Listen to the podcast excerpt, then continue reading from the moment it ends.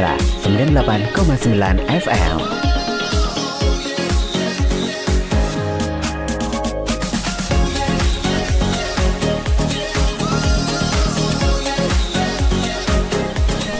Sonora, a part KG Radio Network.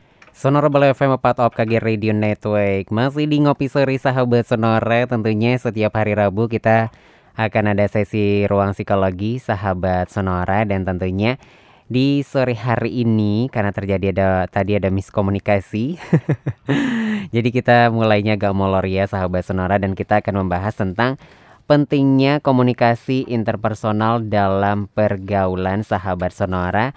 Dan tentunya buat Anda yang sore hari ini ingin nonton, silahkan cek Instagram kita at Sonora Bali FM. Kita sedang live di sana, sahabat Sonora. Dan tentunya di Instagram Sonora sudah bergabung bersama Ibu Nimadianti Ari Agustini SPSI MPSI Psikolog. Ya kan kita ajak ngobrol di sore hari ini. Selamat sore Bu Madianti. Selamat sore. Oke, nampaknya sinyalnya lagi kurang bagus nih. Selamat sore.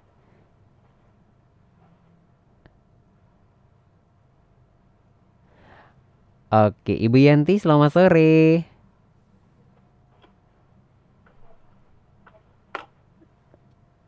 Oke, nampaknya sinyalnya lagi kurang bagus nih, sahabat sonara. Kita sambil menunggu uh, Ibu Yanti bergabung lagi di sore hari ini. Dan sekarang kita coba sapa kembali ya Ibu Madiantinya. Ibu Madianti selamat sore. Halo. Apa kabar? Halo. Oke, ini eh, sinyalnya agak ini ya. iya, jadi saya dengernya nggak jelas juga putus-putus gitu. Oh, Dan dari apa gambarnya juga agak pecah ya. Hmm, ya ya. Tapi sekarang gimana? Udah bisa dengarkan ya? Uh, suara lebih baik, tapi gambarnya masih pecah. Oke, yang penting kita suara dulu ya, biar dengarkan juga kalau mau dengerin ah, di Sonar okay, Bali okay. ya.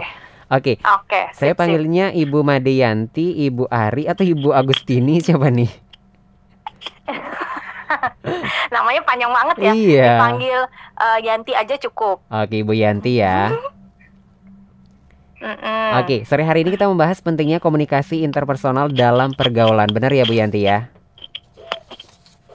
Betul.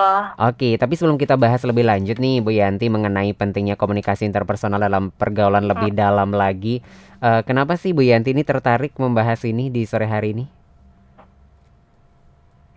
Tertarik, kenapa ya saya tertarik membahas ini? Hmm. Uh, karena juga kalau uh, latar belakang gini, kita itu uh, uh, manusia ya, pada dasarnya kan makhluk uh, individual dan sosial gitu. Hmm. Jadi kita tidak akan terlepas dari yang namanya akan melakukan komunikasi dengan orang lain. Hmm. Jadi kita bisa berinteraksi dengan orang lain cara komunikasi pakai apa ya? Pakai bahasa gitu. Hmm. Jadi dari sana uh, latar belakangnya terus uh, kebetulan karena uh, ada beberapa uh, yang saya lakukan juga ada kaitannya dengan komunikasi. Jadi uh, ya memang ternyata komunikasi ini memegang peranan penting ya ketika hmm. kita berada di lingkungan sosial baik ketika kita berada misalkan kalau masih sekolah ketika kita ada di sekolah ataupun nanti ketika kita sudah masuk ke dunia kerja jadi hmm. ya komunikasi ini bagian penting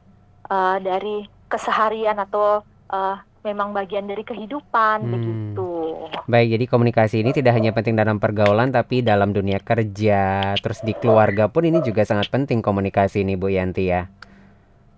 Betul. Jadi kadang kan bisa terjadi miskomunikasi ya namanya. Kayak kita tadi nih. Harapannya pengen dibantu gitu. Harapannya mau dibantu sama pasangannya tapi yang satu rasanya uh, harusnya dia bisa membaca pikiranku begitu ya. Mm, mm, Jadi nggak nyampe apa yang diinginkan pasangan sama apa yang diinginkan uh, misalkan yang istrinya pengen apa, suaminya pengen apa ya jadinya nggak nyampe karena apa? Ya itu karena tidak dibicarakan. Padahal Hmm. ya bagaimana orang lain bisa memahami uh, dirinya sendiri gitu, pasangannya sendiri kalau dia tidak menyampaikan itu gitu.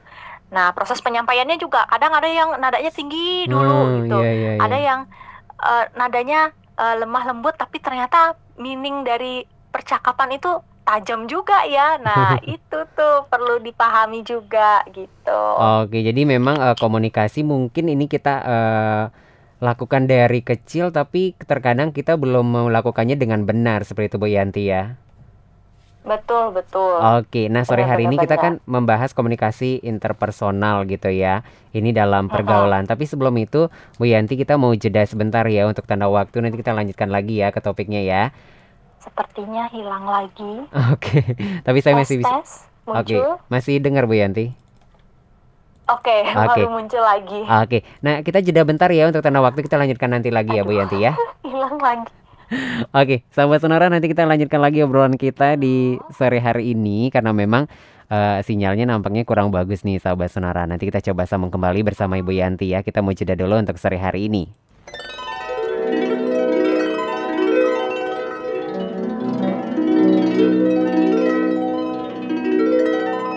Tepat pukul 17. Satu hal terpenting yang bisa dilakukan seorang ayah untuk anak-anaknya adalah mencintai ibu mereka dengan sepenuhnya.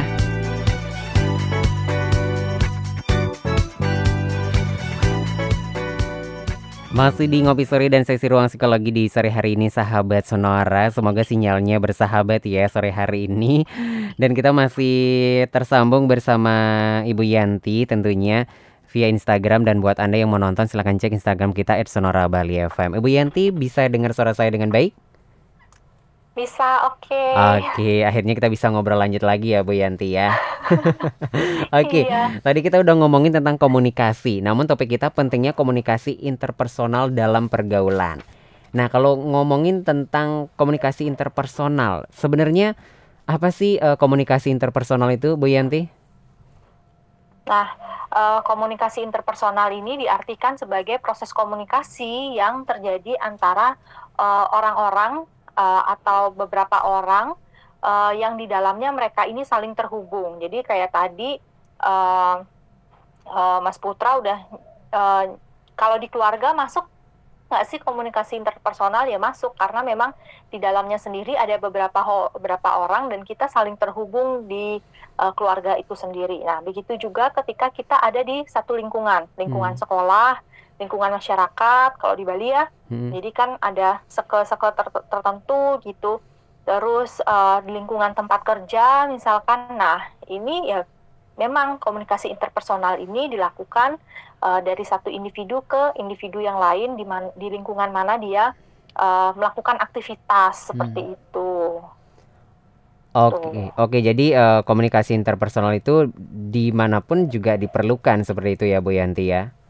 Betul. Oke, tapi kalau ngomongin lebih lanjut lagi tentang eh, komunikasi interpersonal ini, sebenarnya fungsi kita menerapkan ataupun eh, in- eh, apa ya melaksanakan dari komunikasi interpersonal ini baik itu di keluarga, di lingkungan itu seperti apa sih Bu Yanti? Nah, fungsinya itu ada beberapa. Jadi, salah satu fungsinya itu adalah bisa mengenali kebutuhan diri sendiri. Jadi, eh, kita bisa tahu bahwa eh, kita tipe orang yang seperti apa. Apakah saya tipe orang yang mudah berkomunikasi dengan orang lain di lingkungan yang baru? Mm-mm. Ada tuh tipe-tipe yang kalau di lingkungan baru diem dulu, Hmm. lama, menyesuaikan diri dulu, baru setelah itu ada yang mengajak berkomunikasi, baru dia bisa. Sebenarnya bisa nggak komunikasi bisa, tapi tipe yang harus diajak dulu sama orang lain gitu. Hmm. Eh, ada juga tipe yang mau ditaruh di mana aja rame gitu, ada. Seperti Jadi, apa pun kan tempatnya seru ya. ya. iya, jadi ditaruh serat, ditaruh di mana, wah langsung eh, kenal kanan kirinya, langsung eh, bisa punya teman baru gitu. Hmm. Malah kalau di beberapa tempat kalau nggak ada yang bersangkutan, malah kayak nggak ada lo, nggak ada ra- nggak rame gitu Oh jadinya iya ya iya. iya. gitu ya kan nah gitu selain uh, belajar untuk mengenali diri sendiri juga uh, kalau misalkan sudah tahu, jadi bisa melihat lingkungan uh, yang mana nih yang kira-kira rasanya uh, baik nih untuk saya men jadi kan kita kadang juga bisa ngelihat nih ini kira-kira orangnya bisa nih saya ajak ngomong atau hmm. enggak atau kira-kira nih orangnya uh, ketika saya uh, berbicara atau saya ngajak bicara uh, yang bersangkutan akan menimpali saya atau tidak gitu hmm. setidaknya membaca situasi ini bisa uh, dilakukan ketika memang komunikasi interpersonalnya sudah mulai terasah. Hmm. Terus berikutnya adalah uh, dapat mengubah perilaku dan sikap yang awalnya malu-malu, hmm. kalau ketemu di tempat baru gitu diem gitu, sekarang paling nggak sudah mulai bisa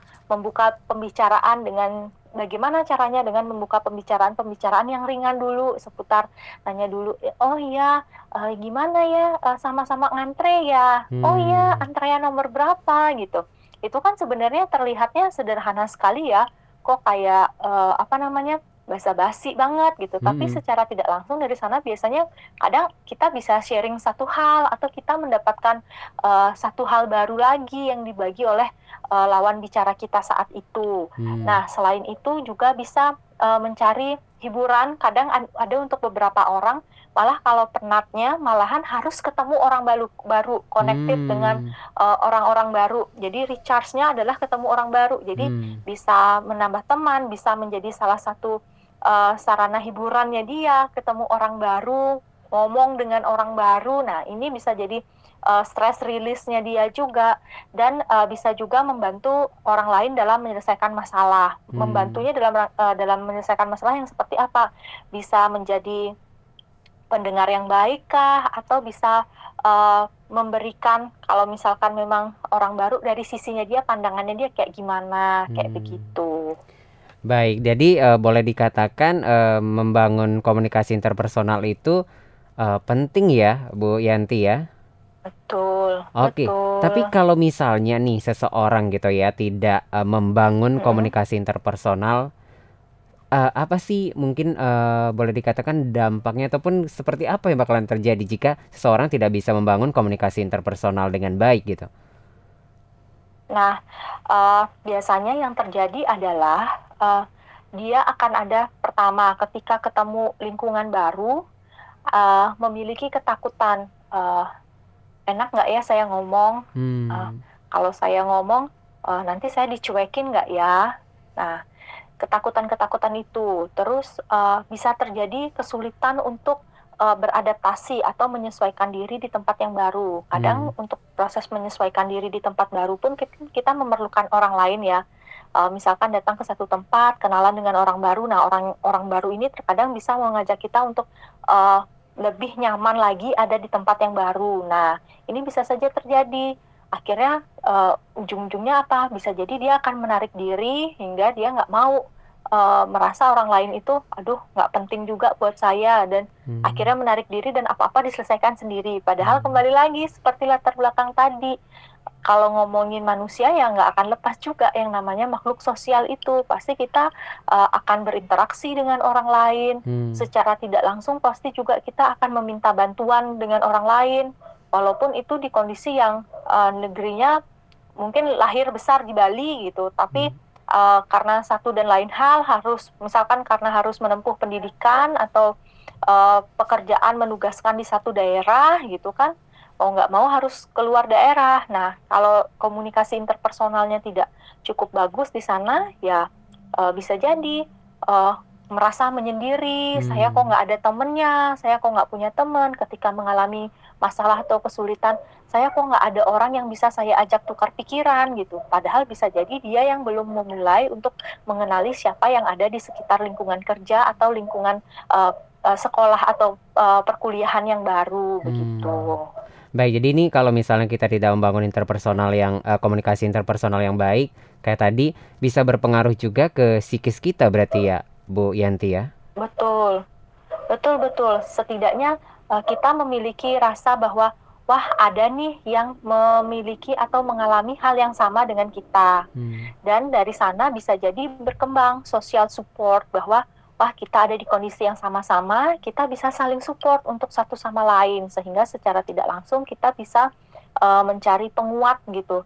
Uh, nggak bukan hanya saya sendiri kok yang mengalami hal ini, tapi ada beberapa orang yang mengalami hal yang sama. Hanya saja bisa jadi orang tersebut tidak menyampaikan karena kita nggak kenal sama hmm, orangnya ya. Iya, orangnya iya, iya, yang mana mau menyampaikan apa yang dialami dan dirasakan. Nah, begitu kenal, begitu mencoba membuka komunikasi, orang tersebut ternyata wah mengalami hal yang sama juga. Hmm. Akhirnya di sana bisalah saling support satu sama lain sampai akhirnya bisa melewati eh, masa-masa uh, uh, misalkan kalau dulu memang saya ada uh, kegiatan untuk uh, mahasiswa baru bagaimana proses penyesuaian dirinya gitu salah hmm. satunya ya dengan melakukan komunikasi interpersonal ini bagaimana belajar untuk membuka diri dan membuka komunikasi dengan uh, orang lain begitu. Baik dan tentunya ini sangat penting ya dalam kehidupan kita sehari-hari apalagi kita sebagai makhluk sosial ya Bu Yanti ya.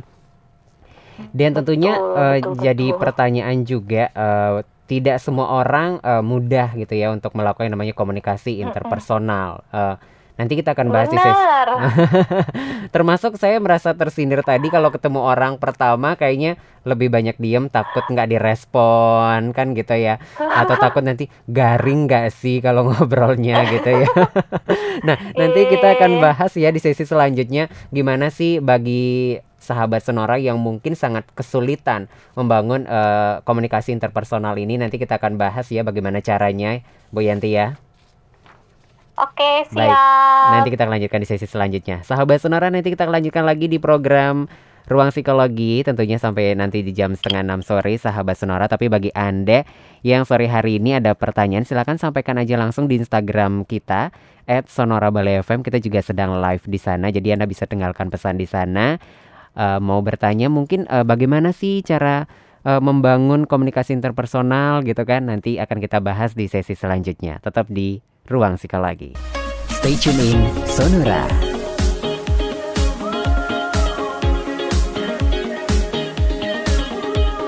Sonora 98,9 FM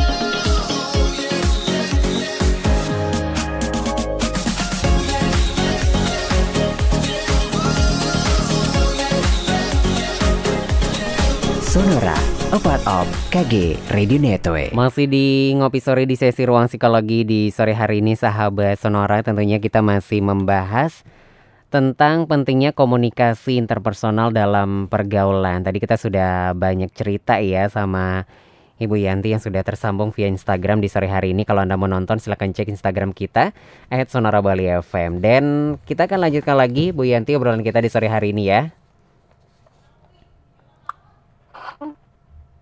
Oke. Okay. Ya. Oke, okay. bisa dengar suara saya dengan baik Bu Yanti?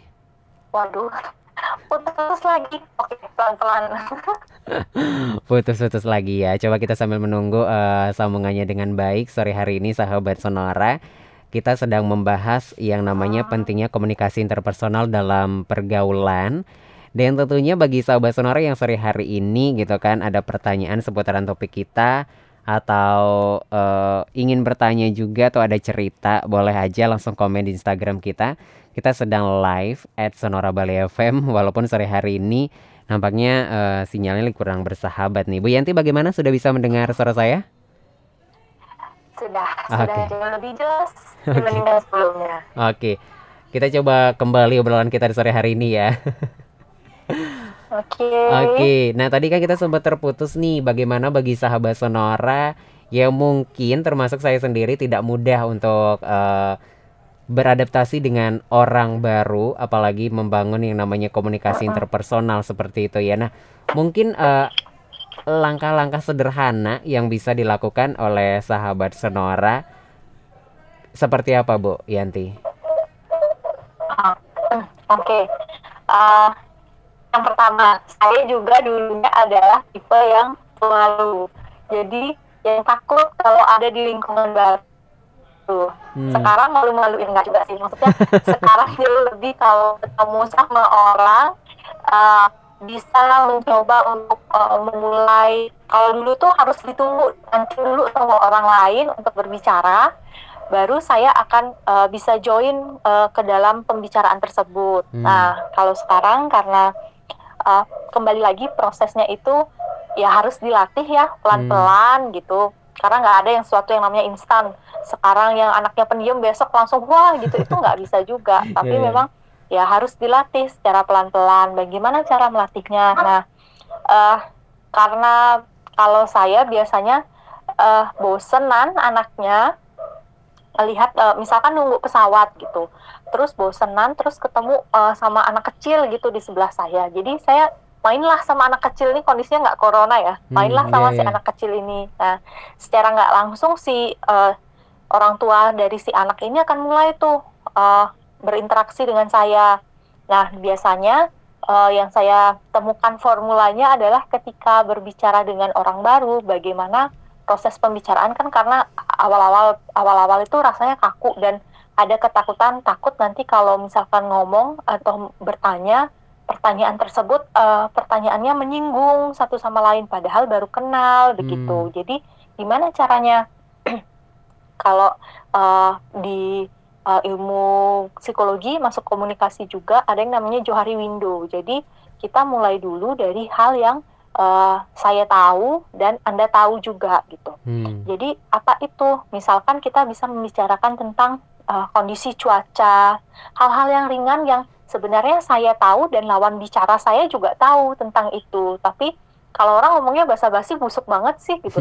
Enggak, sebenarnya itu adalah uh, awal untuk kita bisa membicarakan hal yang lebih jauh juga hmm. gitu loh dari sana dulu hal-hal yang saya tahu dia tahu wah panas banget ya hari ini Mm-mm, iya gitu secara tidak uh, langsung bisa nyambung dari sana gitu hmm. nah setelah itu uh, mungkin uh, bisa dirasa tuh mulai nih orang cocok nggak sih diajakin ngomong lebih lanjut atau enggak? Karena kan kadang ada beberapa orang yang ya udah nutup komunikasinya. Tapi ada beberapa orang yang tipenya oh ya udah terbuka dengan komunikasi itu. Kita bisa melihat gesturnya jadi kita juga bisa melihat dalam proses komunikasi tersebut tidak hanya secara verbalnya saja tapi bisa dilihat non verbalnya hmm. gimana. Apakah yang bersangkutan terbuka untuk orang baru atau tidak? Kalau misalkan bisa kita lihat uh, gesturnya memang terbuka untuk orang baru bisa misalkan contohnya adalah dia bertanya balik lagi dengan kita. Hmm. oh iya misalkan kalau misalkan nunggu pesawat gitu oh iya mau pergi ke mana kayak gitu kan. Hmm. mau berangkat dengan tujuan ke mana oh berarti yang bersangkutan menyambut nih apa yang uh, saya ajak uh, bicara duluan sebelumnya. Oh iya nah mulailah terjalin komunikasi. Oh urusan apa? Pekerjaan atau bagaimana? gitu oh atau mungkin nanti dari sana bisa cerita oh ya saya ada keluarga juga di sana dan sebagainya. Nah mulailah hmm. komunikasi itu bisa uh, terjadi dan terjalin begitu. Nah kadang sudah sampai situ ya sudah itu dulu. Karena kalau di awal-awal uh, targetnya adalah bagaimana untuk bisa uh, belajar berkomunikasi aja dulu dengan orang lain dengan uh, kalau di Johari Window ya ya udah yang kita tahu Anda juga tahu. Nah akan beda halnya dengan hal-hal yang di uh, dua jendela lainnya yang saya tahu tapi Anda tidak tahu atau yang uh, Anda tahu tapi saya tidak tahu. Nah, itu sudah mulai arahnya uh, ke komunikasi yang interpersonal tapi dengan orang-orang yang uh, jauh lebih dekat dengan kita lagi atau hmm. orang-orang hmm. uh, yang uh, kita kadang kan kalau di kantor kita tidak bisa membuka diri kita seluruhnya, misalkan kayak gitu. Jadi ada yang kita bisa bagikan hanya di kantor saja, tapi uh, di rumah kita bisa membuka diri kita uh, sebagaimana mestinya karena semua orang rumah bisa menerima kita apa adanya kayak gitu-gitu. Hmm. Nah, itu yang perlu diperhatikan kan ada ya ada yang lebih senior gitu bagaimana kita menjaga tata bicara, tata bahasa, etika sopan santunnya. Nah, hmm. itu itu perlu diperhatikan juga begitu. Hmm. Oke, jadi tadi uh, boleh dikatakan komunikasi awal tuh komunikasi yang ringan. Saya tahu, Anda juga tahu gitu ya. Jangan sampai langsung berkomunikasi dengan obrolan yang terlalu berat mungkin orang tidak mengerti ini apa ya ngomongin ya. apa ya gitu. Bener-bener akhirnya dia juga bingung mau nanggepin, tapi bingung nanggepinnya gimana gitu. Kita juga merasa tadi kita ngomongin apa ya? atau kita ah, ntar ya saya googling dulu bapak ngomong apa ya Oke, jadi dimulai dari obrol obrolan yang ringan seperti itu Boyanti ya. Betul, betul. Oke, itu bagi sahabat Sonora yang mungkin sangat tidak mudah uh, ber apa ya beradaptasi dengan orang baru. Tipsnya itu mungkin sederhana, yaitu dengan cara memulai obrolan dengan obrolan yang sederhana sama-sama tahu yang kita obrolkan gitu ya. Baik, kita sekarang pindah ke pergaulan gitu Bu Yanti. Nih dalam pergaulan kan pasti ya. uh, dalam satu kelompok tidak semua memiliki uh, sifat yang sama gitu. A, B, C pasti berbeda gitu ya. Kita yang ingin ya. uh, dalam pergaulan tetap baik, sebenarnya sifat-sifat apa sih yang perlu ditumbuhkan uh, dari kita sendiri gitu untuk uh, tetap bergaul dengan baik dalam pergaulan seperti itu sehingga terjadi komunikasi yang baik juga gitu. Oke, okay. uh, di sini saya highlight uh, tiga poin besar yang perlu diperhatikan uh, dalam pergaulan, hmm. uh, khususnya dalam proses komunikasi. Apa saja itu? Yang pertama adalah uh, empati, uh, adalah uh, asertif, dan yang ketiga adalah uh, aktif Oke, nampaknya terputus. itu yang kayak gimana sih? Uh -uh. Kayaknya empati itu apanya simpati sih ya kadang-kadang agak ketukar-ketukar yeah, yeah, kan yeah, yeah, yeah. saya itu bersimpati gitu uh. enggak saya itu empati nah yang mana ini yeah, gitu yeah. ya kalau empati itu adalah uh, bagaimana uh, individu ini mampu misalkan lawan bicara kita mampu uh, memandang kita permasalahan kita itu bisa secara netral misalkan memang uh, kita yang salah harus memberikan masukan dan sebagainya ya sudah bisa memberikan uh, uh, apa namanya masukan yang netral begitu. Dan uh, dia tidak mencampur adukan pandangannya dia sendiri karena dia sudah dalam posisi yang empati yang sudah bisa netral. Lalu uh, setelah proses pembicaraan ini terjadi ya sudah selesai di situ saja. Tidak sampai bawa ke rumah sampai kepikiran aduh tadi uh, gimana ya masalahnya ini ya?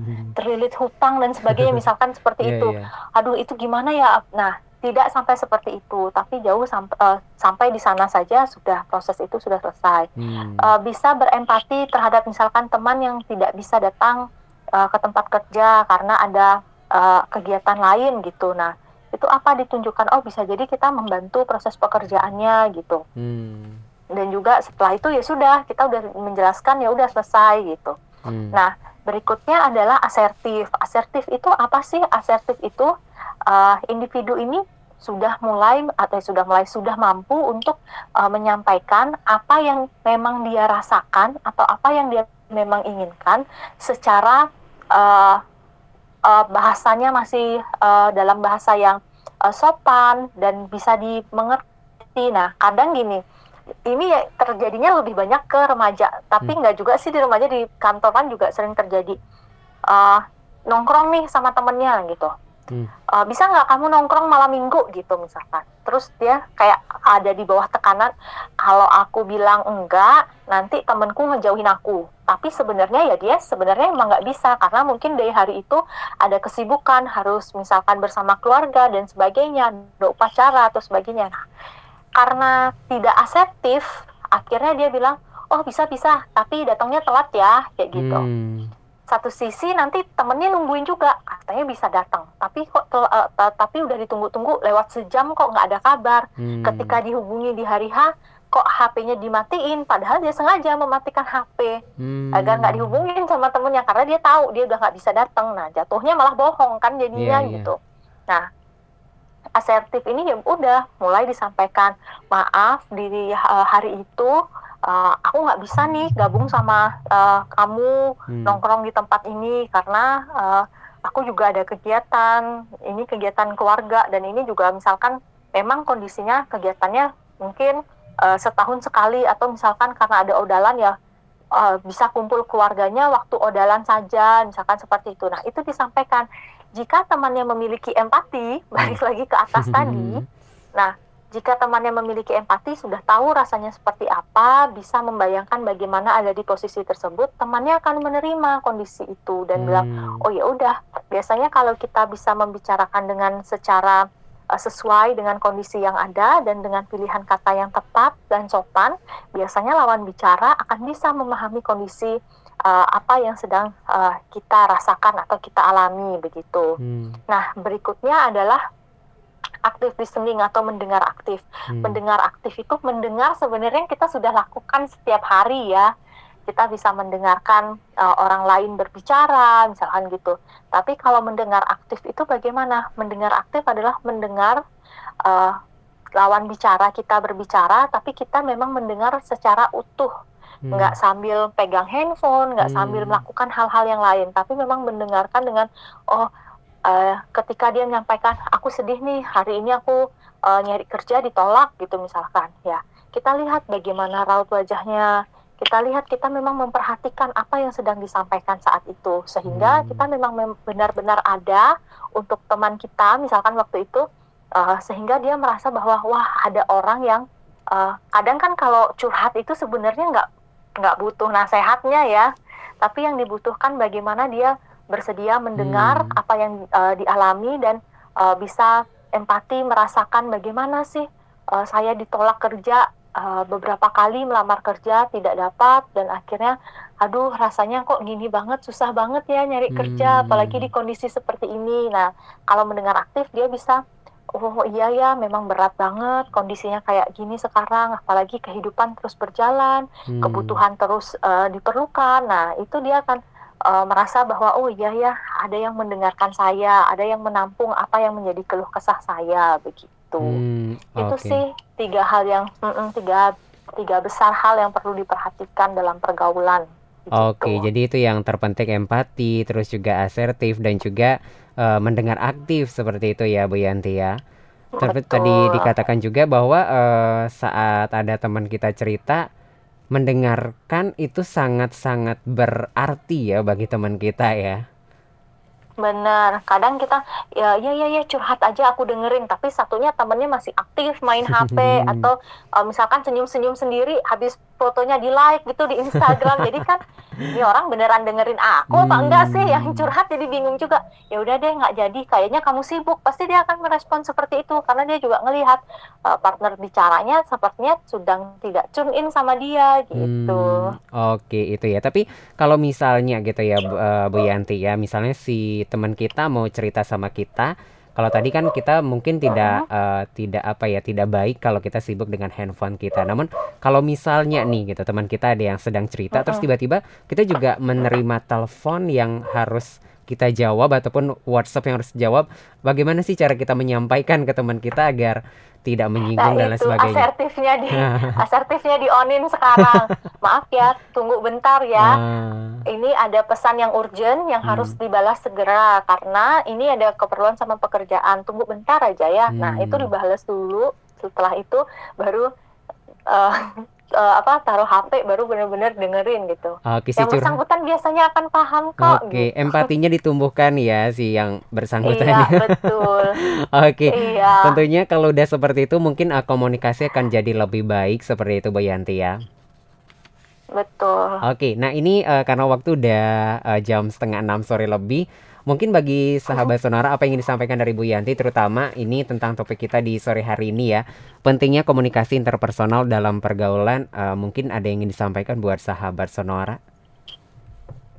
Ah, berarti ini kata terakhir ya sebelum selesai Bukan ya. kata terakhir juga Kata sih Bu. Oke, uh, setiap hari kita melakukan komunikasi dengan orang lain. uh, bagaimana kita bisa memulai sekarang melakukan uh, komunikasi yang uh, kita bisa mulai menyampaikan apa yang kita rasakan. Uh, kita juga bisa menerima bagaimana uh, apa yang disampaikan oleh orang lain dengan pelan-pelan dulu dicerna, jangan asal cepet banget gitu uh, merespon itu sehingga harapannya nanti proses komunikasi ini bisa berjalan uh, sejalan Hmm. jadi proses komunikasi yang sehat saya tahu anda maunya apa anda tahu mau saya seperti apa begitu terima Oke, kasih itu aja Bu Yanti. oke sudah Oke. cukup Baik, terima kasih Bu Yanti sudah berbagi sore hari ini. terima kasih. Sehat-sehat ya. Mudah-mudahan lain kesempatan kita bisa ngobrol lebih panjang Bu Yanti ya. sip oke Baik. oke Selamat sore, Sampai selamat belajar. lagi Siap, selamat Sehat-sehat sore. semuanya. Siap. Baik sahabat sonora itu dia obrolan kita bersama Bu Yanti ya tentang pentingnya komunikasi interpersonal dalam pergaulan. Tapi buat Anda yang mungkin kelewatan ya obrolan kita tadi, Anda bisa kembali nanti tonton di IGTV-nya at Sonora FM atau bisa dengarkan di aplikasi KG Radio Network atau bisa juga di Spotify. Cari aja Sonora Bali 98,9 FM. Sore hari ini ngopi sore masih saya akan lanjutkan sampai nanti di jam 7 malam. Stay tune in Sonora.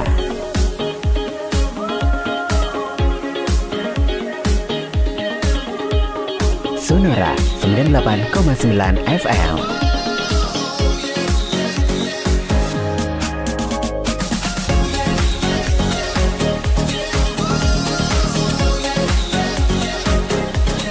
Sonora, a part of KG Radio Network.